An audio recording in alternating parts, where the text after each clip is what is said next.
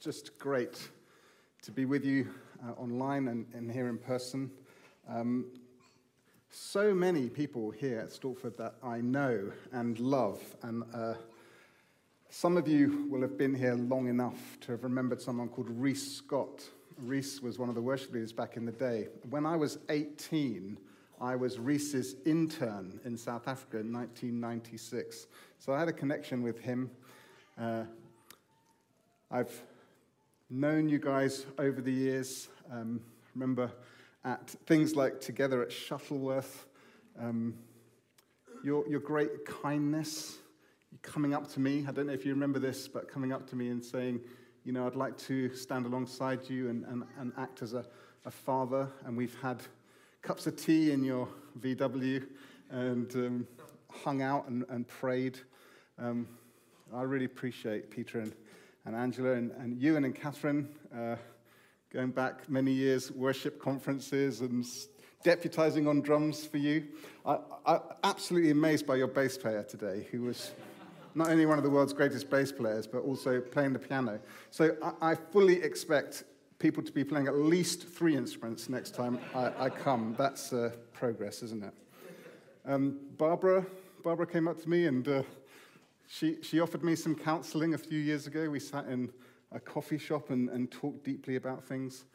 And obviously, with uh, Gareth and Al and Peter, we've been praying together, we've been talking together, we've been journeying together. So I, I, I just am so, so grateful um, to, to know so many. I, I, could keep going on and on. Catherine and Ollie, um, Naomi, uh, so, so many that I have relationships with. It's, it's just a joy to be connected, and, and, and I appreciate being invited to speak. I want to look at um, Corinthians, Second Corinthians today, because in that book, in that letter, Paul talks about boasting. On the drive down here this morning, the sun's shining and uh, I've got my worship music cranked up and uh, not having to listen to kind of Thomas the Tank Engine tapes on the way here uh, on my own. And this super swanky, expensive, pimped up car drove past me at bajillion miles an hour. And the number plate was rich. Now, I have very slightly tweaked that because I, suspect one of you might have been in that car. No, I, I, have slightly tweaked that just in case. I don't want to embarrass the, the driver, but the number plate amounted to rich. And the, the car certainly said that. I wonder what your boast is. I wonder what your confidence is. 2 Corinthians uh, chapter 12 9 and 10. Let me just read a verse and then we'll dig into it and contextualize it. So it says, My grace is sufficient for you. My power is made perfect in weakness. Therefore, I will boast all the more gladly of my weaknesses, so that the power of Christ may rest upon me.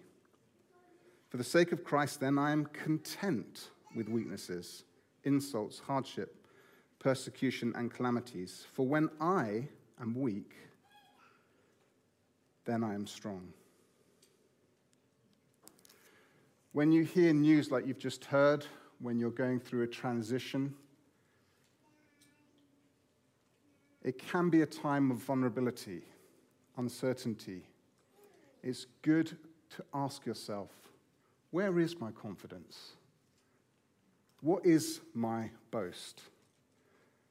When I read the Bible, I try to summarize each book of the Bible in one word, just so I can remember what the sort of big themes are. And I try to identify a verse which I think encapsulates that book. And so for me, Second Corinthians would be weakness. That's the word that summarizes Paul's argument. And these verses encapsulate it. So let me tell you why I think that's so important to Paul. if Philippi, the church in Macedonia, if Philippi is the head girl, then Corinth is behind the bike shed having a fag, saying, Impress me.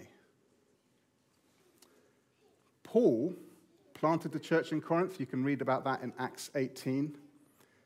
He personally heard God call to him because God said to him, Keep preaching. I've got more people here.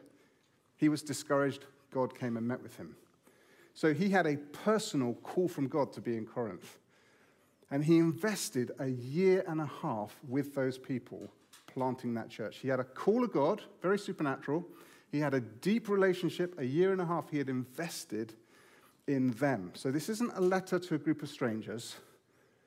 This is a letter to dear, dear friends. And yet, Corinth isn't Philippi. Corinth is very different.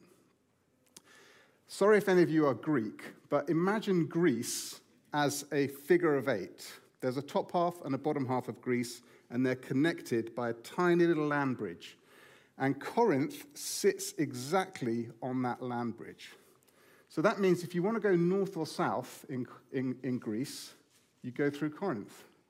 If you want to go east or west through the Mediterranean, you go through Corinth. Okay, you can drive your boat. I'm not sure that's what you do with boats, but if you, you could drive your boat up to one side, carry it over, put it, put it back in, or get another boat on the other side. It's a major strategic city. It was so strategic that it was actually destroyed by a conquering army and left desolate until Julius Caesar decided to rebuild it. And so when Paul came, Corinth had only been rebuilt for about 100 years. It had the biggest covered market building in the world. So imagine it's not like Athens, it's like Dubai. It has arisen. It's shiny and spectacular and new and powerful. Money is being made hand over fist. There's no aristocracy, there's no old families. All the wealth has come from people being imported. So you've got retired soldiers being given land. You've got freed slaves coming to a place where they can make some money. You've got entrepreneurs making the most out of this, this travel hub. And you've got the Isthmian Games happening. So tent making is happening, sail making is happening. This is an exploding place and basically, people are very impressed by outward appearance. Okay, this is really important stuff for you to better understand what's going on in Corinth. The Corinthians weren't really impressed by which school you went to or what your family name was. They were impressed by what car you drove, how fancy your clothes were. And they put this pressure onto Paul. And so they're basically tempted to reject Paul's relationship with them on the basis that he doesn't have a massive entourage, he doesn't charge them extortionate consultancy fees, he's actually suffering. Surely, if he was a super Christian, he should be on a super plane above every other Christian and not ever experience any hardship. I don't know if you've noticed that in 2 Corinthians, you get these two long lists of all the hardships that Paul has had.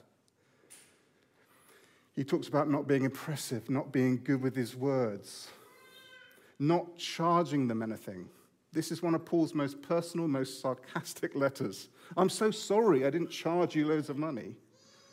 I'm so sorry I wasn't a burden to you.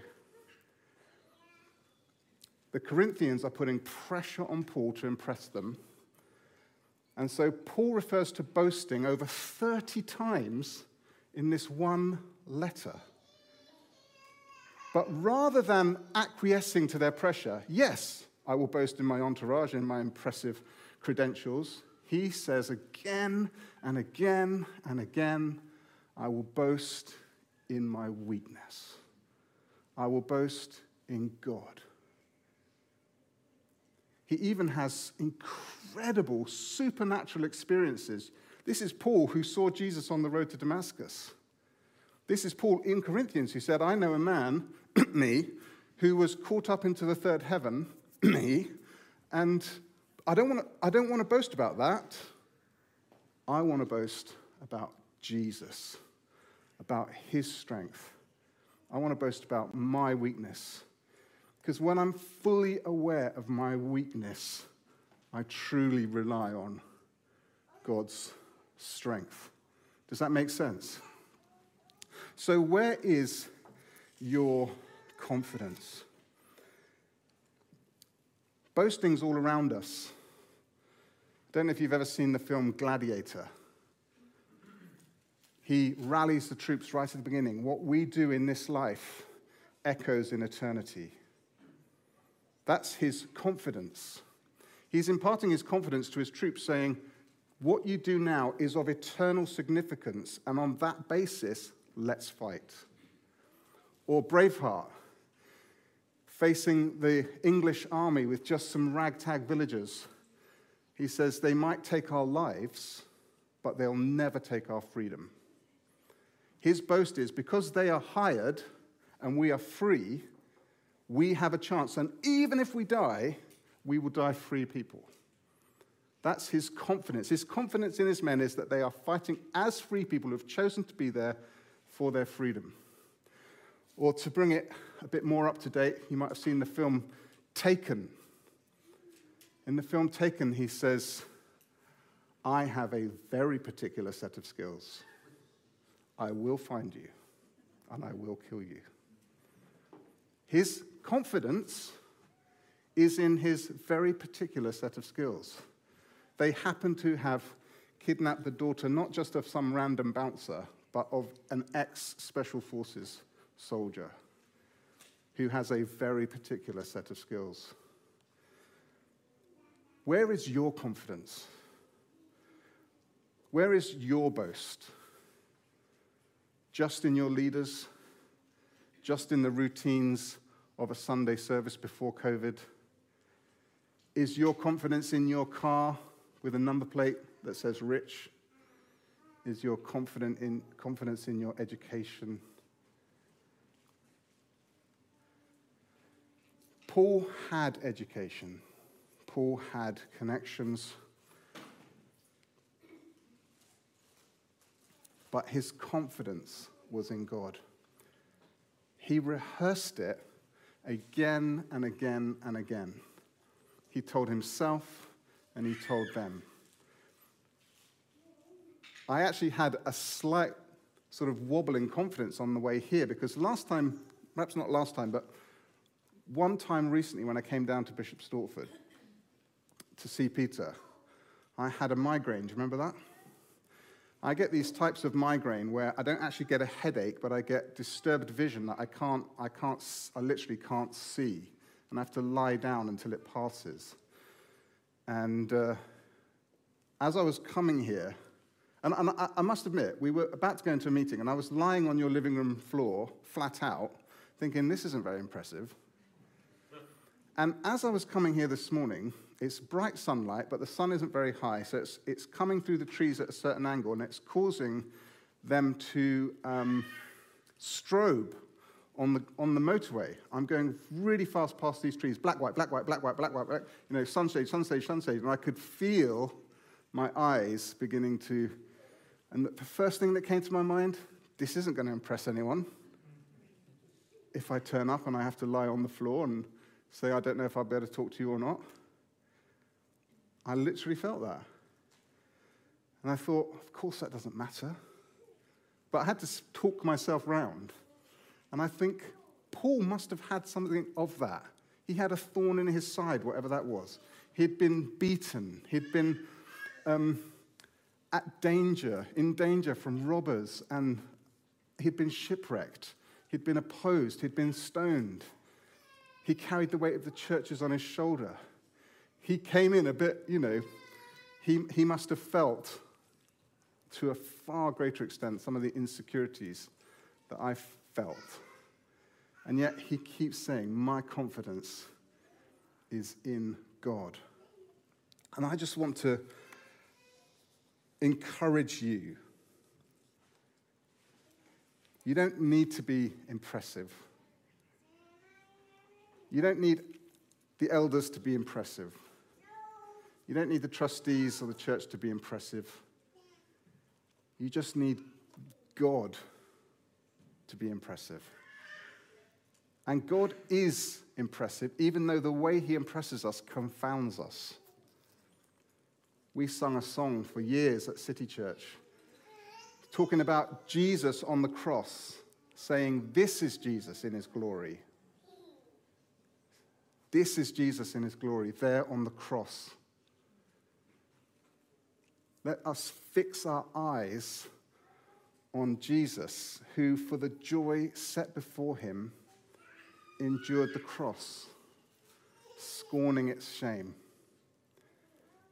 We have a God,